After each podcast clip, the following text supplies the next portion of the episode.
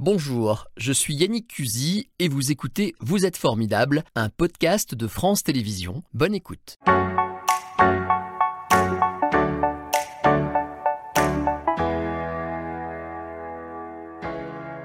Bonjour Pierre Thomas. Bonjour. Bienvenue dans Vous êtes formidable, vous êtes géologue. Oui. Alors je vais faire votre CV, vous êtes professeur à l'école normale supérieure de Lyon. Professeur Euh, émérite. Émérite, alors on va y venir, on va y venir, je sais que vous voulez y venir. Vous avez exercé aussi au CNRS. Euh, vous êtes un spécialiste de plein de sujets, le système solaire, en particulier Mercure, Mars, euh, les satellites de Jupiter, et puis vous enseignez l'histoire de la Terre, des climats, l'origine de la vie. Je vais être, moi je vais m'installer, je vais vous écouter. Alors, professeur émérite, vous y tenez Ça veut dire que Euh, Je suis retraité, hein, j'ai 70 ans. Euh, je suis payé par la caisse de retraite. Mon poste est pris par quelqu'un d'autre, donc je ne suis pas comme un certain vieux dans certaines professions que je ne nommerai pas, qui s'accrochent en pensant qu'ils sont remplaçables.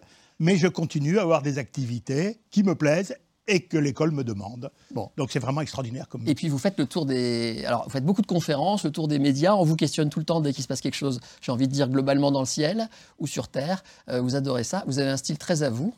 Euh, on va en parler aussi. Euh, vous êtes auvergnat. Enfin oui, j'ai fait toute ma jeunesse euh, en Auvergne. Je- Vous êtes de quel coin? Mes parents habitaient à Aubière, juste à côté de Oui, Clermont-Ferrand. je connais bien. Et donc, euh, vous avez quitté l'Auvergne pour rejoindre Lyon pour. euh, Ah non, pour rejoindre, faire mes études à l'école normale supérieure de Saint-Cloud. Ouais. donc dans les années 73, 14, je ne sais plus. Je suis resté à Paris jusqu'en 87 au CNRS et je suis venu à Lyon en 87 quand ils ont ouvert l'école normale supérieure à Lyon Et j'ai été nommé professeur à l'ENS de Lyon. Euh, on va voir que vous êtes passionnant, que vous savez raconter ces choses-là. Il y a beaucoup, à mon avis, de jeunes gens, garçons ou filles, qui rêvent de faire votre métier. Il n'y a pas si longtemps, on recevait une géologue spécialiste des volcans qui vous connaît. Vous êtes un peu leur. euh, alors, leur idole, c'est un grand mot, mais une référence. Comment ça vous est venu quand on est gamin? Comment on se dit, tiens, c'est ça que je ferai plus tard? S'il fallait que je donne un truc, c'est un instituteur qui est un peu bizarre. Il était fâché, par exemple, pour vous dire, il était fâché avec tous ses collègues. Ouais. Mes parents étaient en fonctionnaire, j'habitais à Grenoble à l'époque. Et il y avait un voyage de fin d'année. Et toutes les écoles allaient voir le barrage de Serponçon. Et cet instituteur-là, fâché avec tout le monde, n'allait pas voir le barrage de Serponçon. On est allé voir les gabbros du lac Lovitel, vous imaginez ce que c'est, mais- Voilà. Serponçon, ce professeur était obsédé par la géologie. Ouais. Et je crois que c'est lui qui m'a donné le virus. C'était sa dernière année, il est parti en retraite, il avait une collection de cailloux dans sa classe. Il a dit, je ne veux pas la laisser à l'école pour, etc. Et il nous a dit parce qu'il allait les jeter. Et on est allé les ramasser. C'est comme ça que j'ai commencé, donc à 8-9 ans. Et depuis, j'ai toujours aimé les cailloux. Si vous passez, vous passez chez moi, il y en a partout. C'est vrai, c'est un fou de cailloux. Voilà. Quand on s'appelle Pierre, je vous Voilà, je m'appelle. Pierre. Ça, c'est mes parents qui ont choisi avant. Et donc, après, on vous imagine avec des, je sais pas moi, des, des longues vues, des, des choses Ah non, comme ça. les cailloux, c'est pas les longues vues, c'est plutôt euh, la loupe de terrain et le marteau. Oui, bien sûr. Voilà, l'astronomie est venue un peu après, mais j'aime bien l'astronomie aussi. Euh, l'astronomie, disons, pas trop loin. La Lune, c'est des cailloux. Ouais. En 69, donc je passais le bac en 69, euh, Armstrong a marché sur la Lune, euh, et puis on voyait des paysages géologiques. euh, et ce que je regrettais, c'est que les journalistes à l'époque, ils parlaient de la conquête de la Lune, etc. Ils parlaient beaucoup de lutte euh, soviéto-américaine plutôt que de parler de science.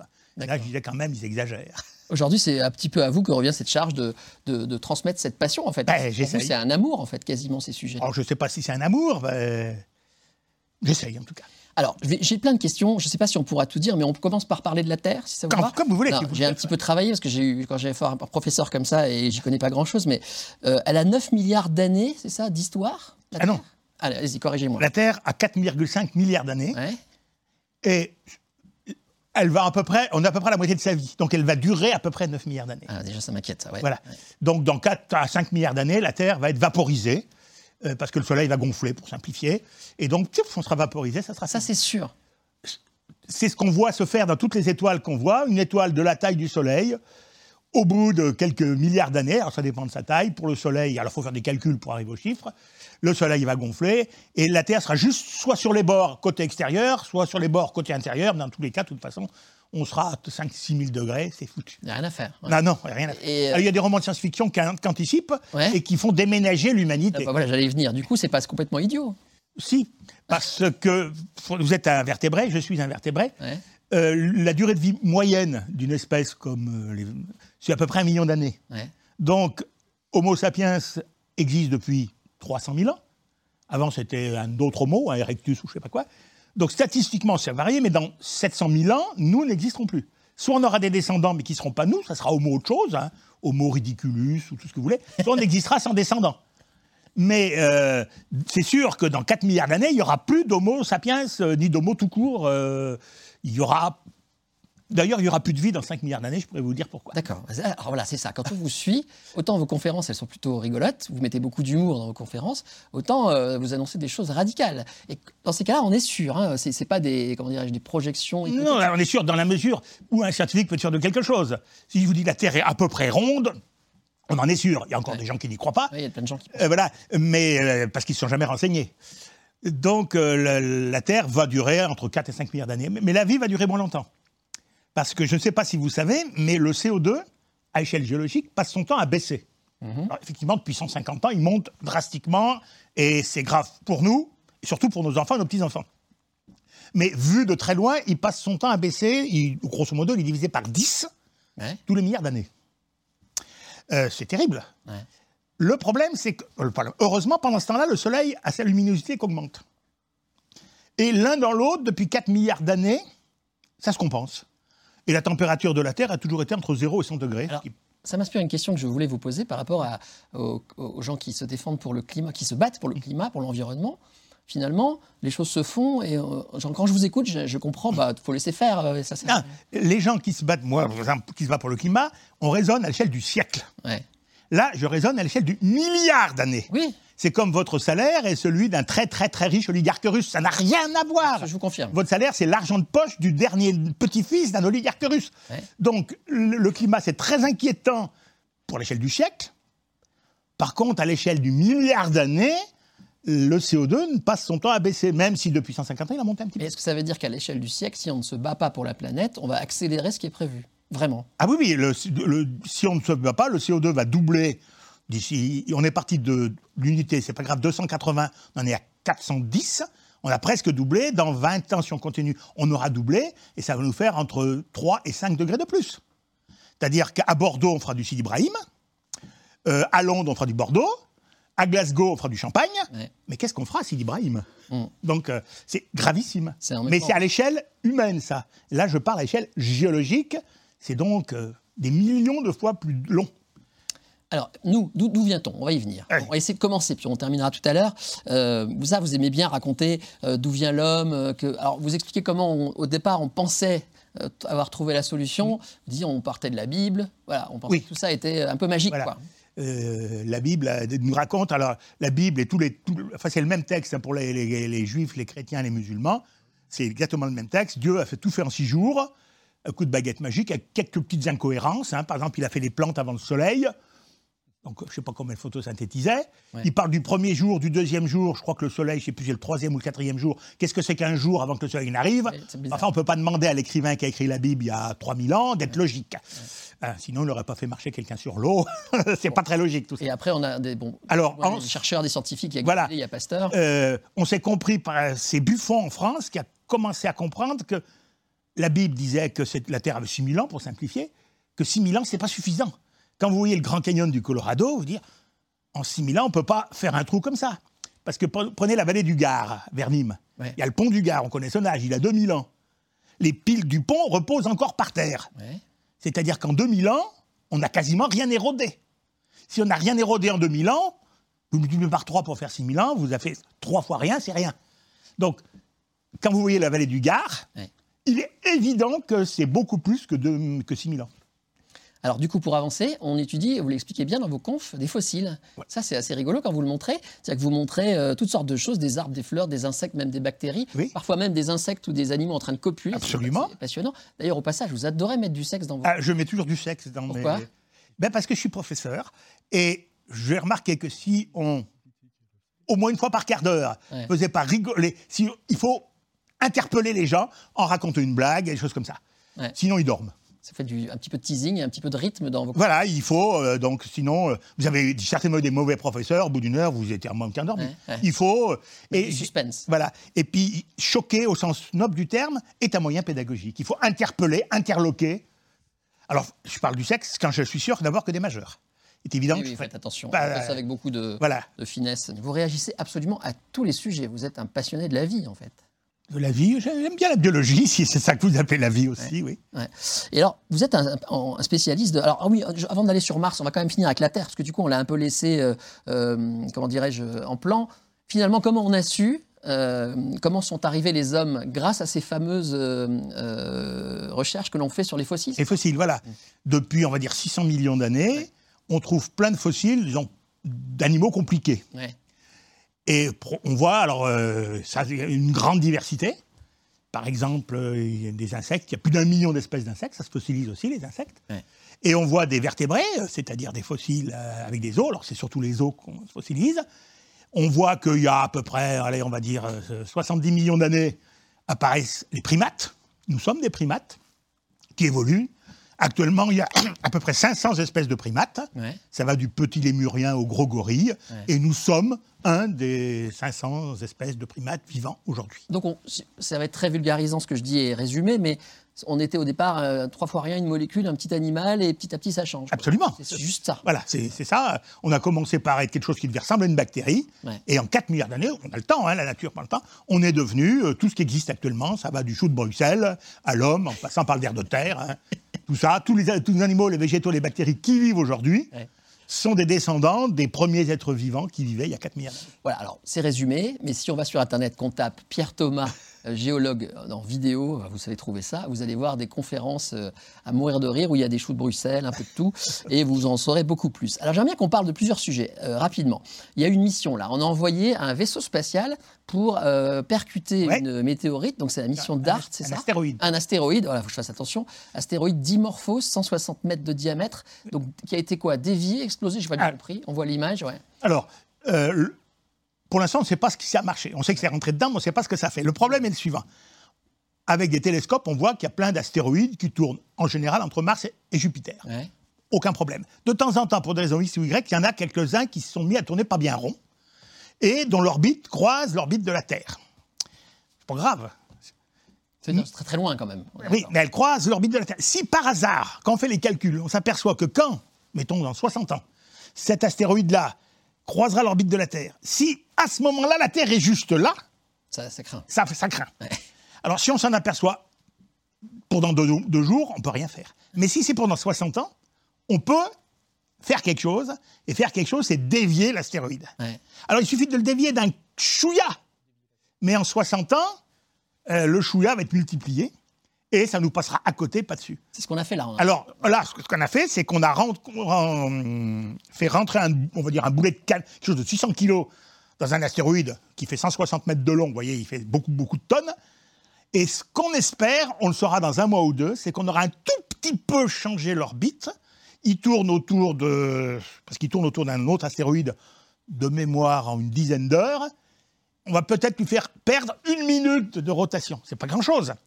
Mais si ça nous rentrait dedans dans 60 ans, ça pourrait suffire. Mais c'est pas sûr que ça soit une minute parce qu'on connaît pas bien. Si l'astéroïde est dur, toute l'énergie la va le dévier. Si c'est mou comme dans un matelas, ça va s'enfoncer et il se passera rien. Donc c'est pour voir ce qui se passe. Quelques mots sur la planète Mars. Alors, pourquoi, vous êtes pourquoi vous êtes spécialiste de la planète Mars, en fait? Comment vous l'observez, d'ailleurs? Ah ben Moi, je l'observe euh, pas directement, parce qu'au télescope, on voit une tâche un peu floue, mais il y a plein de satellites qui sont mis en orbite autour de Mars depuis 1971 de mémoire, et on a des photos de satellites extraordinaires. C'est ce qu'on voit là. Euh, euh, voilà, euh, Il y a des robots qui se sont posés dessus, d'abord fixes en 76, et maintenant mobiles. Il y a en ce moment deux robots mobiles qui, qui sont sur Mars, et on peut faire avec la caméra de la géologie alors, j'ai noté, il y a de l'eau salée, acide, c'est quoi ça? Alors, qu'il y ait de l'eau sur Mars, on le sait depuis 1666. Ouais. Règne de Louis XIV. Ah oui, 1666. Euh, Cassini a vu qu'il y avait des calottes blanches au pôle et qu'elles changeaient de taille avec les saisons. Et comment on fait en 1666 ben, C'est Galilée qui a inventé les télescopes. Et on voyait déjà ça On voyait ah une tache blanche au pôle qui était grande l'hiver et petite l'été. L'hiver et l'été martien. À l'époque, on ne connaissait pas beaucoup de choses. On ne connaissait pas la glace carbonique, par exemple. On disait si c'est blanc, peut-être de l'eau, si ça change avec les saisons, c'est de l'eau. Donc de l'eau sur Mars, c'est connu depuis plusieurs siècles.